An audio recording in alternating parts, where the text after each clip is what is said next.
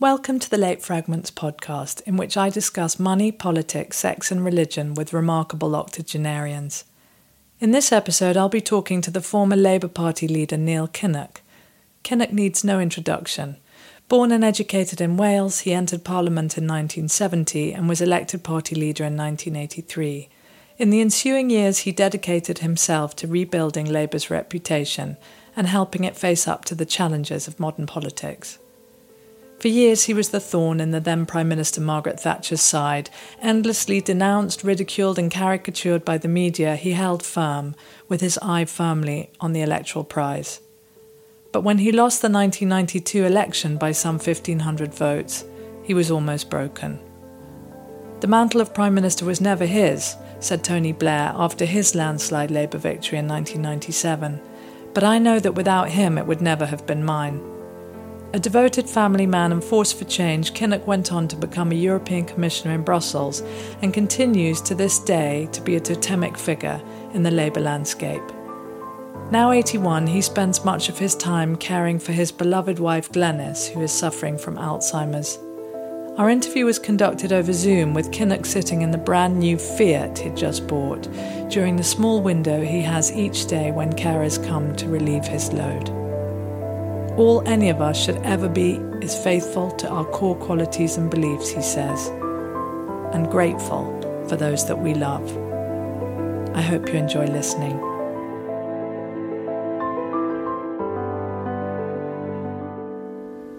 You sound like you came from a wonderful home. You weren't poor, but your ancestors, you came from a poor background originally. Yes, that's right. My uh, grandparents on both sides, and indeed before them, were extremely poor. And it veered occasionally into destitution, really. I, for instance, my mother was very bright. Uh, she got a scholarship to the local grammar school in Aberdare in South Wales, and she was thriving.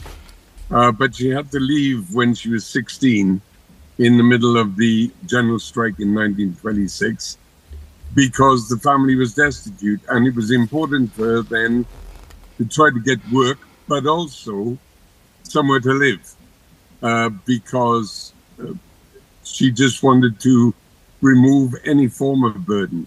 And so she became a trainee nurse. Uh, her ambition had been to be a doctor and she certainly had the capability but uh, she became a lifelong professional nurse and was brilliant. And indeed, the doctors used to say she was a great diagnostician. But that's the reason that she had to leave school at 16. Um, my father, of course, like all of his brothers except one, left school when he was 13 and within a couple of weeks was an ostler's boy looking after the pit ponies at the bottom of the mine shaft in a deep mine in Tredegar, which is called Tŷ Trist. Translated, that means house of sadness. and um, that, that was the background. Uh, it's one of the reasons, of course, that I'm an only child.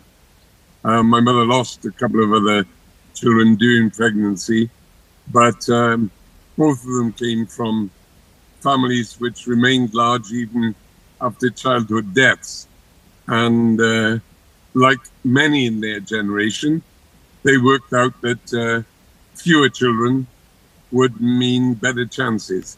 And that background of understanding of poverty uh, had a real influence. It never made them miserable. And indeed, the sheer scale of deprivation uh, became a source of humor some great jokes about not having anything. And uh, that was the background. I never suffered because of it.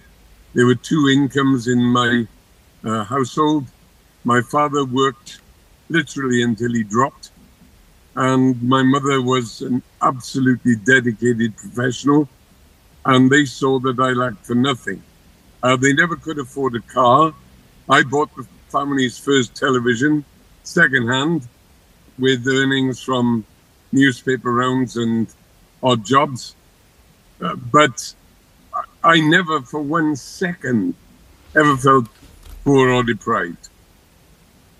In many ways, the community in which I grew up in industrial South Wales was very rich, entirely because of collective action and collective contribution. It meant that we had facilities and opportunities that nobody in my town could have afforded individually, but collectively we had top class tennis courts, swimming baths, the Tredegar Workmen's Hall with a magnificent library and a wonderful theatre, and everything from the rugby club to and recreation grounds to the operatic society and everything that goes with a rounded and cultural life was made available by collective action and contribution.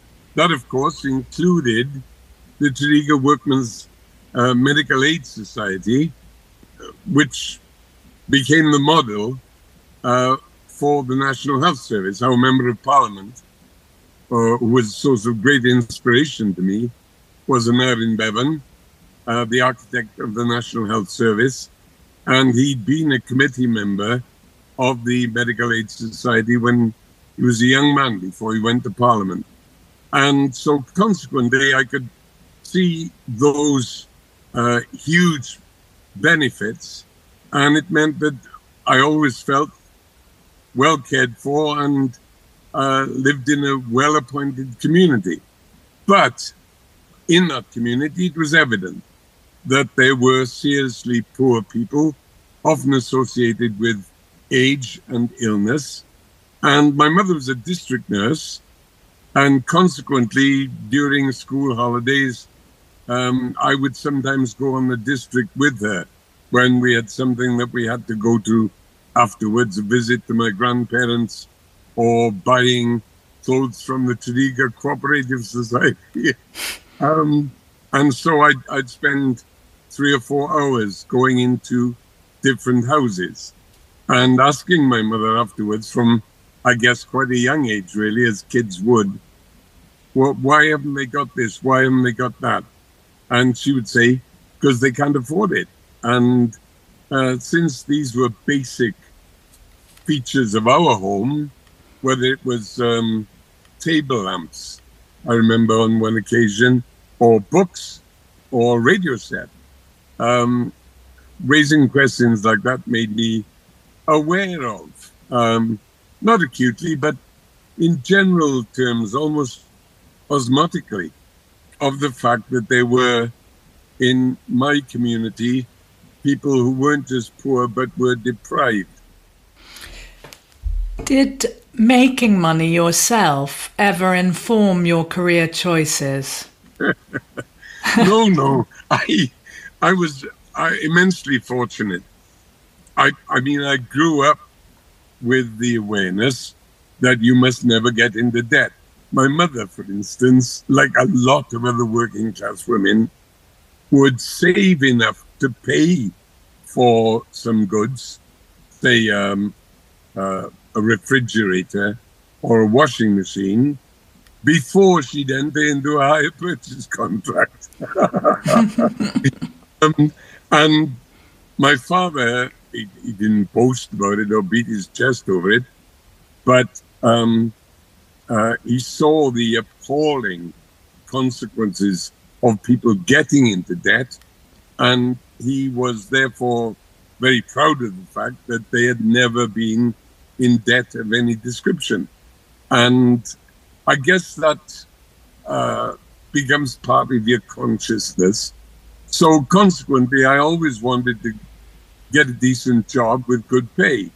Um, even when I was in university, if I was running out of money, and that was in the days when, of course, we paid no tuition fees, unlike now, and when we had grants, mine wasn't the highest grant because both my parents were working.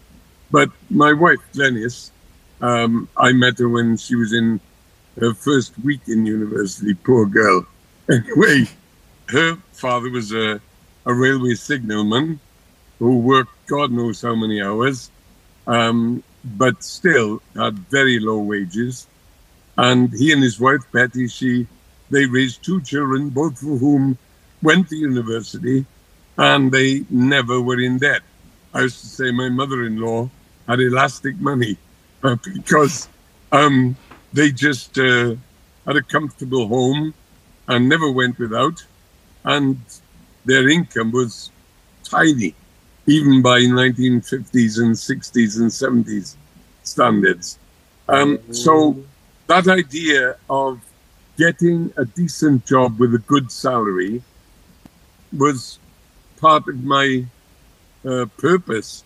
You could call it an ambition, really, but it was never as strident as that. I was always confident that I was going to get a decent job. So, you know, I was always conscious of needing security, but never ambitious to earn vast amounts of money. A steady salary, which enabled us to afford the house comfortably, to pay the bills comfortably, to buy nice furniture and a few paintings and any book that we wanted. And that was great. That was wonderful. But you've never lost your sense, and I imagine you're very aware of it now, of how much suffering comes with poverty. Yes, and what what is really searing the increase in poverty itself, uh, with millions in our country now enduring poverty.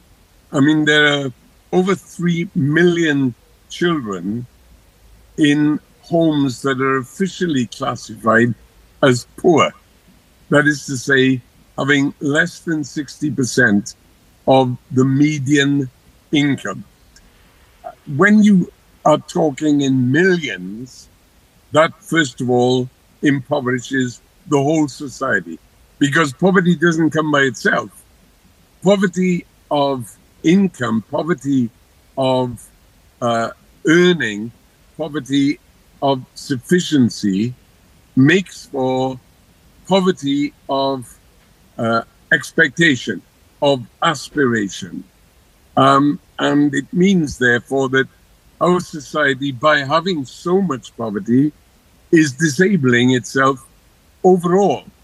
Um, and then, secondly, of course, it isn't just the existence again in the 21st century, which is astounding and disgusting, of widespread poverty, but it's the way in which, since the 1980s, the gap between the rich and the medium income and the poor, uh, which has been closing since the end of the Second World War, has been opening.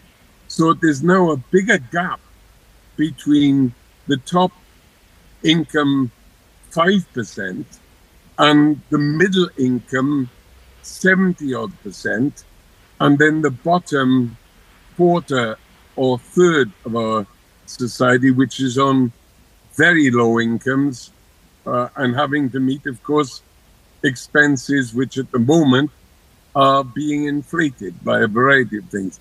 So I think you, no matter what your income or how quote, quote, comfortable you are, and Glenys and I are fortunately comfortable, and I, I'm very glad about that.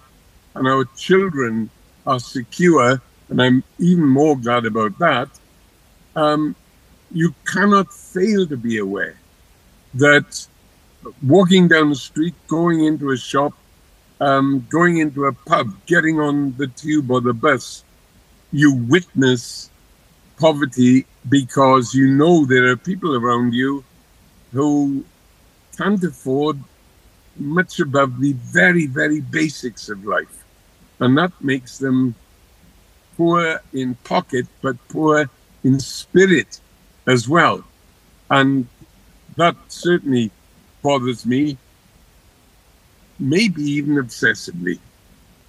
Do you see, envisage a, a near future in which that is rectified?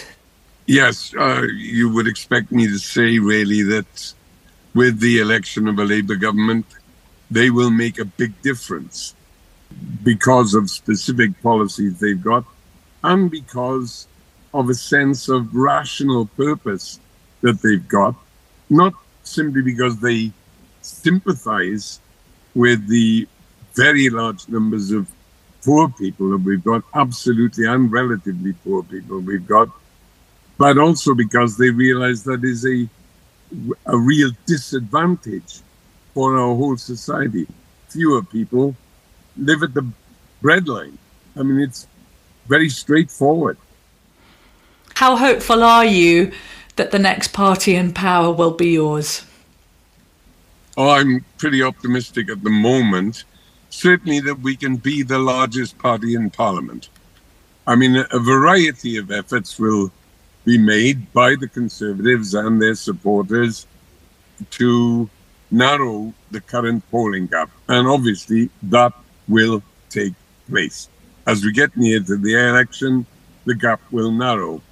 Uh, but I think now, because of the breadth of appeal and the basic utility, the realism of the appeal being made by Keir Starmer and his team, I, I really do think there's a very good chance of people saying things can't go on like this and realizing they don't have to. You obviously still have a burning desire to make the world a better place. Oh, yeah. yeah. Where, where did that come from originally, do you think? That spirit in you? Um, I think it's why we're here, basically. Uh, I don't want to become too deeply philosophical, but um, I think it's in human nature to want to try to ensure that with each succeeding generation, uh, the condition of life, the security of life, the durability of life, even becomes stronger.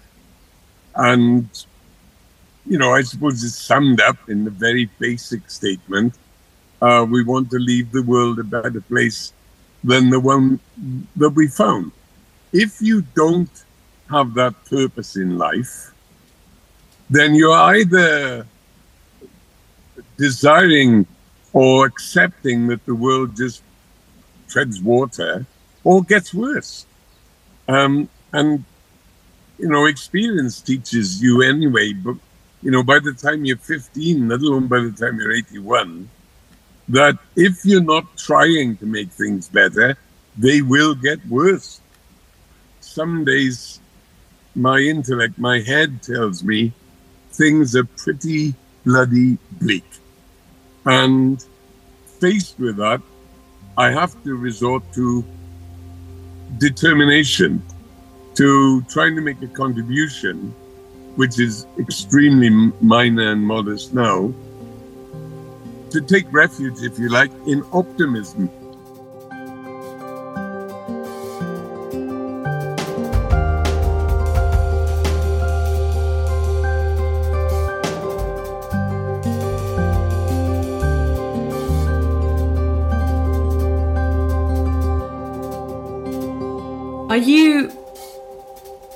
proud of the contribution that you have made?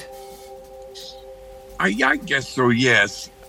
I suppose I, I could nominate the way in which, with a great deal of uh, persistence, determination, bloody mindedness, and some really good comrades and friends, uh, we managed to make the Labour Party electable, even though I failed, and I will always live with that, to get it elected. So I suppose that's a source of pride.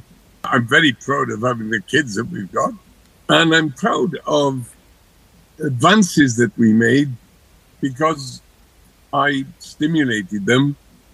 There are bits of my life that I, I think have been positive. I can take some satisfaction from that.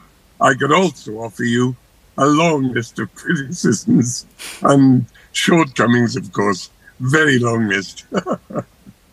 you talk about having failed. You but you were leader of your party for nine years, and then in 1992, You lost the election by some 1,500 votes. 1,240. But that's the way in which the first past the post system works. And it's no good me crying bitter tears over that. I wanted to win because I think we could have made Britain a better country to live in and made a, a significant international contribution. Uh, but we didn't win. So we got to live with that. I have two questions really. How did you cope with that defeat? And also, how did you cope with the endless battering from the media, which must have felt relentless at the time? Well, on the second point, any human being who says they're not affected by that da- daily uh, assault of criticism is simply not telling the truth. Of course, the barbs did strike, and of course, they hurt. But you couldn't afford for one minute to allow them to divert you uh, from the course that you knew had to be followed. So I just put that down to the inevitable territory of being the leader of uh, a radical party, Democratic Socialist Party in the United Kingdom, with a press that is largely owned by tax exiles who are very hostile to the kind of changes we wanted to make. How did I cope with um, the disappointment of losing the 92 election? First of all, that was to some extent blunted by the fact that I'd known for mm, maybe two and a half, three weeks before the defeat that we were very unlikely to win. I could taste it and smell it, that we were going to come close, but not close enough. So uh, my disappointment was to some extent offset by that. And then something I didn't really uh, anticipate, I couldn't anticipate it beforehand. From the day that we lost, I became preoccupied with what was going to happen to the people in my staff who had literally given me their lives. They worked stupid hours, as much as 20 hours a day. I, beca- I became absolutely obsessed in those awful weeks between losing the election and getting John Smith elected. What what were they going to do? As it happens, it worked out for all of them because they were people of great talent, but uh, largely due to their own efforts, um, they all lived very satisfactory and productive lives afterwards. But I was desperately worried about what was going to happen to them. And that really diverted my attention from the oppressive realization uh, that we'd lost again. Um, in addition, I and this, I, I guess people will understand this because of their own experience in their own lives, in the wake of a massive disappointment or even a bereavement. Um, Glenys insisted, uh, my wife, within days of us being defeated, that we were going to move house. and so, in the middle of all this, um, I lost the election at the beginning of April, and we moved house on the 30th of June. and so, you know, when I was, even when I was in the office and talking to estate agents and fixing a mortgage and doing all those things, it was a gigantic distraction. So I, I suppose that, on reflection, I suppose that helped too. Do you think she did it on purpose to take your mind off it? Um, or knowing Glenys, I, I, I've always suspected that was part of the purpose. But actually, what she wanted to do was we had a, a nice house. It wasn't a big house, but it was a, a nice house. And she just wanted to leave those years behind, uh, those nights staying up all night to write speeches on the, the kitchen table. Uh, really, that's what she just wanted to leave that behind. And I suppose um, that also is a, uh, an instinct that will be familiar to people if they think about their own lives. That when there's been a, I was going to say catastrophic, but of course nobody died. We we lost an election, um, but in in the circumstances of those days, people were willing to describe it as a catastrophe. And when you've experienced that, you just want to make a leap, get out of it, move away. In some cases, people actually move abroad. um, we we moved about a mile. and you had a wonderful wife and children. Yeah. You had a lot else in your life other than politics. That that was the saving grace. When my parents died in 1971, within eight days of each other, Glenys was a rock.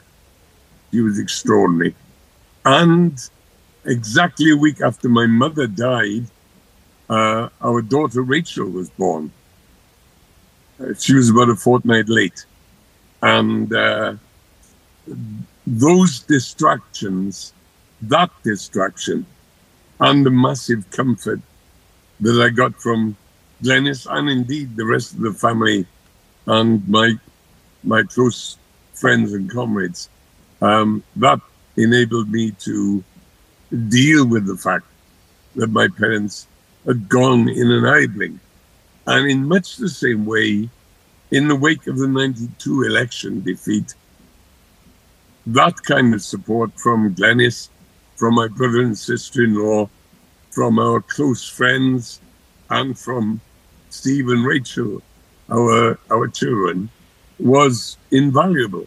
And then, uh, extraordinarily, on the Saturday after we lost the election, Rachel was accepted in university, which was terrific. That lifted us. And then a few weeks later, Stephen got a very good degree in Cambridge, and that lifted us again. So, you know, these things occur. I'm, I'm not a believer in fate, but there are coincidences that can help you through all kinds of travails.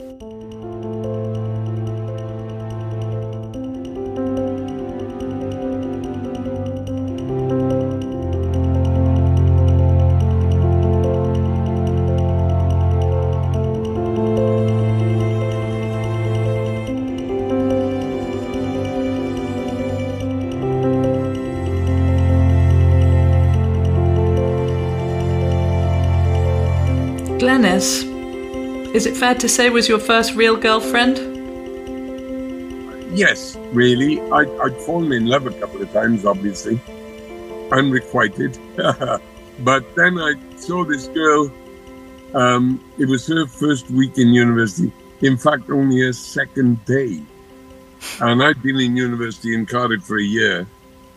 And by that time, I was chairman of the Socialist Society. So I'm go, going up and down the lunchtime queue in what was rather grandly called the refectory, which was actually a canteen. I can see her now. She had beautiful brown hair and she was wearing a brown sweater and brown slacks. And uh, I mean, she took my eye in my my first walk up and down the line. And as I came closer, coming back down the line, she said, are you the man from Socialist Society? And I was bit bowled over by being described as the man from Society. We got into conversation, and at the end of it, I said, uh, "Are you going to the hop on Saturday?" She said, "Yeah, we we thought she was in digs with three other girls. We thought we'd give it a try." I said, "Yep, great, okay. Well, I might see you there." And of course, I did see her there, and my intention was to ask if I could take her home, which I did. The problem is, I'd been playing rugby that afternoon, had a kick in the head. so after having a couple of pints, I didn't actually drink much, and the kick in the head, on the way walking her home, I passed out. So she took me home. And that was the beginning of our relationship. Obviously, I had a couple of ups and downs in the first year or so, and I had to fight off rivalries by one or two other youngster gentlemen in uh, university, one of whom was the captain of the basketball team, and the other one uh, was a Welsh international centre three quarter. But I managed to beat them off, and and we got married in 1967. And she's been at your side the whole way through your career. I mean, it goes without saying that her support was crucial to your success, but how crucial oh, was it? Sure. Well, it was um, in two ways. First of all, her total reliability and the fact that she substantially brought the kids up. She was there permanently, anchored, there with the advice, the support, the sympathy, uh, the laughs, whatever. She provided the sheet anchor. Quite remarkable. I mean, I always did my damnedest to get to netball games or um, theatrical production or football, cricket, rugby games Steve played in uh, and Rachel's activities. And they always knew I was always striving to get there, even though I failed, I don't know, three times out of 10. But that doesn't really equate the kind of care and attention that kids need. And Glenys provided it all. She was magnificent. So that was the one way. But the other way was she was a member of the Labour Party when I met her. She's always been a political soulmate. And we could disagree agreeably. We could challenge each other, um, make arguments, and always come out of it without any form of animosity. And the extraordinary thing was, of course, that when I was leader of the Labour Party, um, hostile people, especially in the press, tried to represent her as some kind of Lady Macbeth. And God, she was the opposite of that. And they just found it impossible, or maybe not politically convenient, to accept genuine equality in a loving marriage. Anyway, it, it didn't bother, the, bother us. It used to enrage me when there was criticism of her you know, anybody in a real partnership will always feel more offended by attacks on their partner than they will on themselves. But she'd always say, let it pass. Let it just go away. It's not the real world. And that would be the realistic attitude she took. And it prevailed. So I I wouldn't have done what I did if she hadn't been my dear friend, my beloved friend, and my dedicated comrade. Um, a loving marriage of, of nearly 60 years is an amazing achievement. 56 years last week. And mm, congratulations. And I know that Glenys, and it must be difficult for you to talk about, so do say if you don't want to, but I know that she's suffering from Alzheimer's and that you're caring for her. Yeah.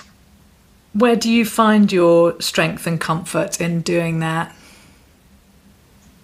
First of all, when Glenys was fully herself, just after she was diagnosed back in 2017, we had a family conflab with uh, Stephen and Rachel, and we made a decision then with her full engagement that we wouldn't make a song and dance about the fact that she'd been diagnosed uh, with Alzheimer's, uh, but we'd never keep it secret.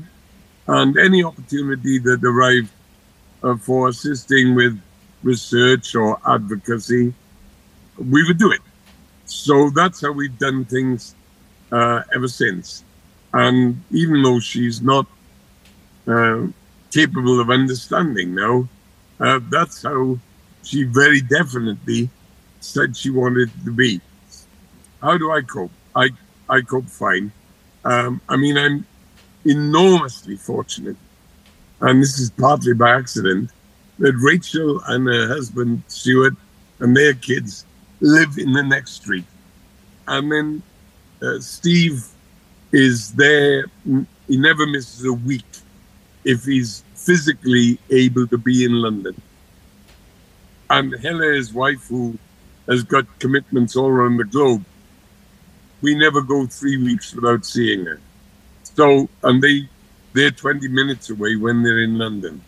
So we are immensely fortunate there, and in the fact that we've got a circle of friends, uh, including Glenys's brother and our sister-in-law, who live in Kingston, that give me huge familial, loving, and moral support. Secondly, and vitally, we're in the immensely fortunate position where we can afford uh, to have carers in five, six hours a day. And the two women who do it on different days are absolutely magnificent. Now, I don't know how people manage who can't afford that kind of support. Um, well, I do know how they manage, and they manage with immense difficulty. But I'm fortunate if you like, on the spiritual side. And I use that word advisedly by having our children and friends uh, supporting me and uh, being dedicated to Glenys. Uh, and on the material side, uh, being able to afford uh, support from absolutely wonderful women that keeps me alive, really. Um, so I'm lucky. I'm immensely fortunate. For better, for worse, for richer, for poorer, the, the words slip off your tongue. And you, in sickness and in health, and you haven't got a clue what it actually involves. Um, and then, you know, 50, 60 years later, it comes along and it says, Did you really mean that? And of course, you did. Must be nice to be able to give something back to her too. She gave you a lot. Yep. Well, I, I said somewhere last year in a TV interview, I think. Um, I she's been my rock for about 60 years, really, because she was an immense support when I was uh, organizing and fixing and running and getting elected to things in university. And uh, now's the time to give something back. Uh, but I'd have to live until I was 200 to start to emulate what she's done.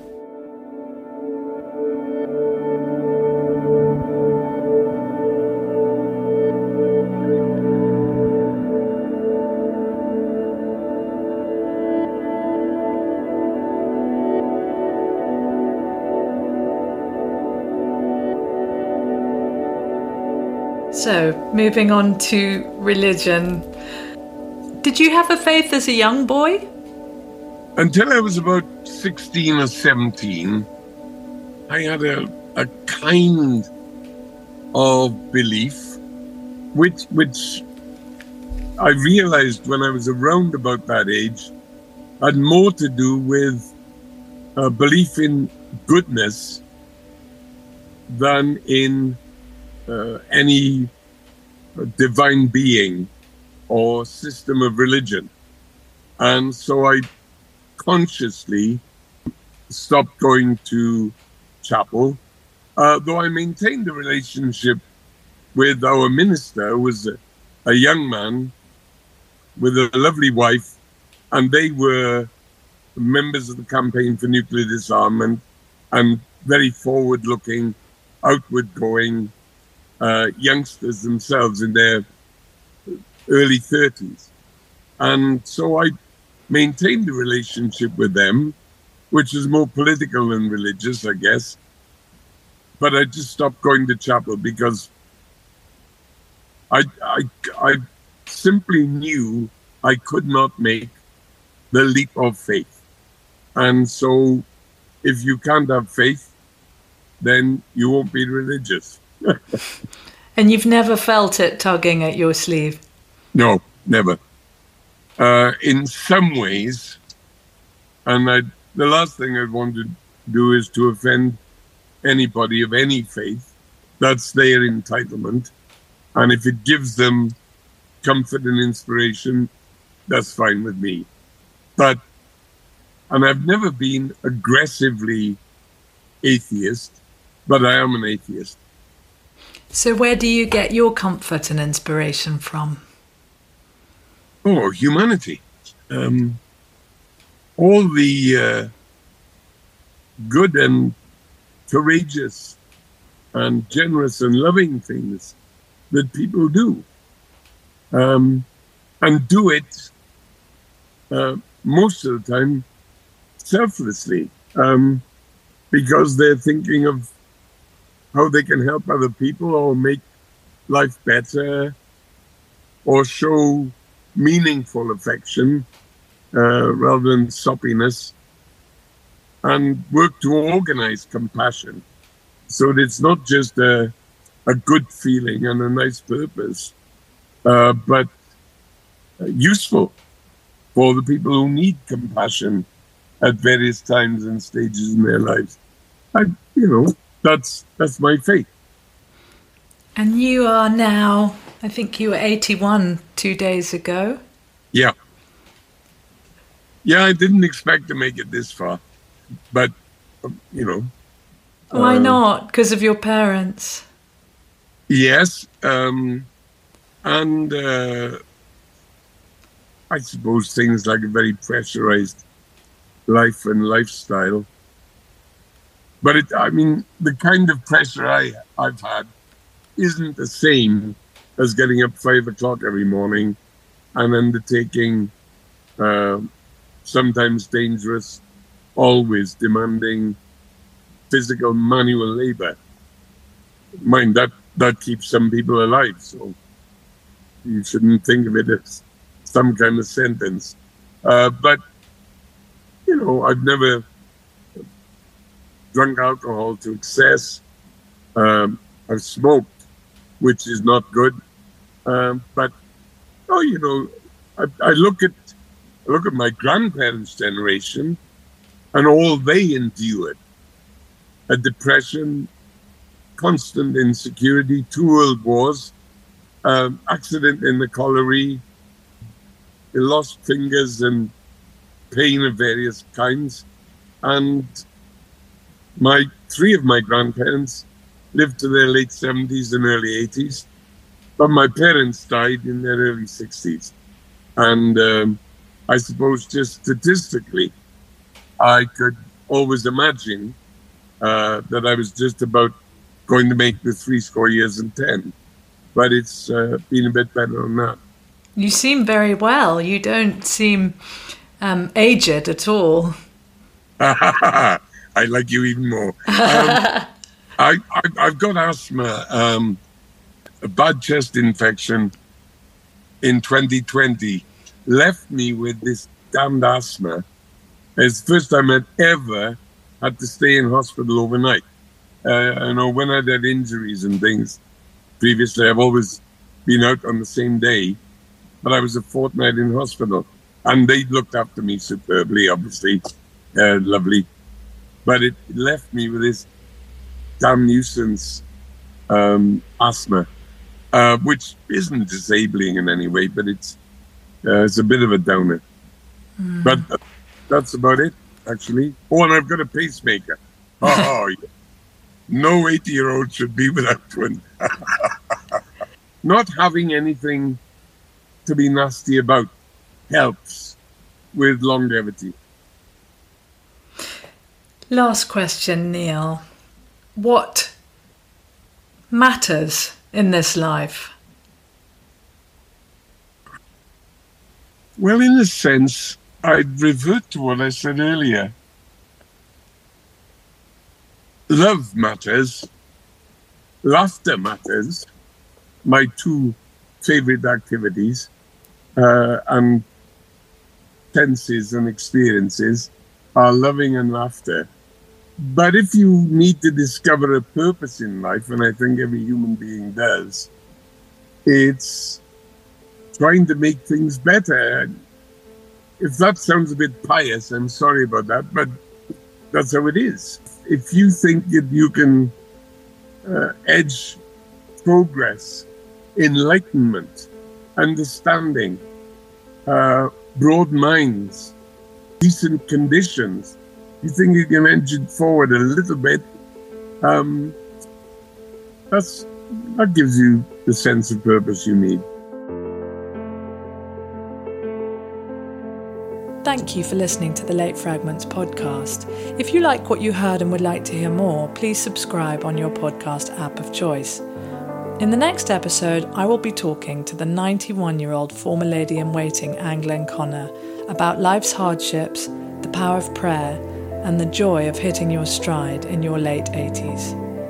In the meantime, my thanks to Harry Dundas for the sound production and original score. Until next time, goodbye.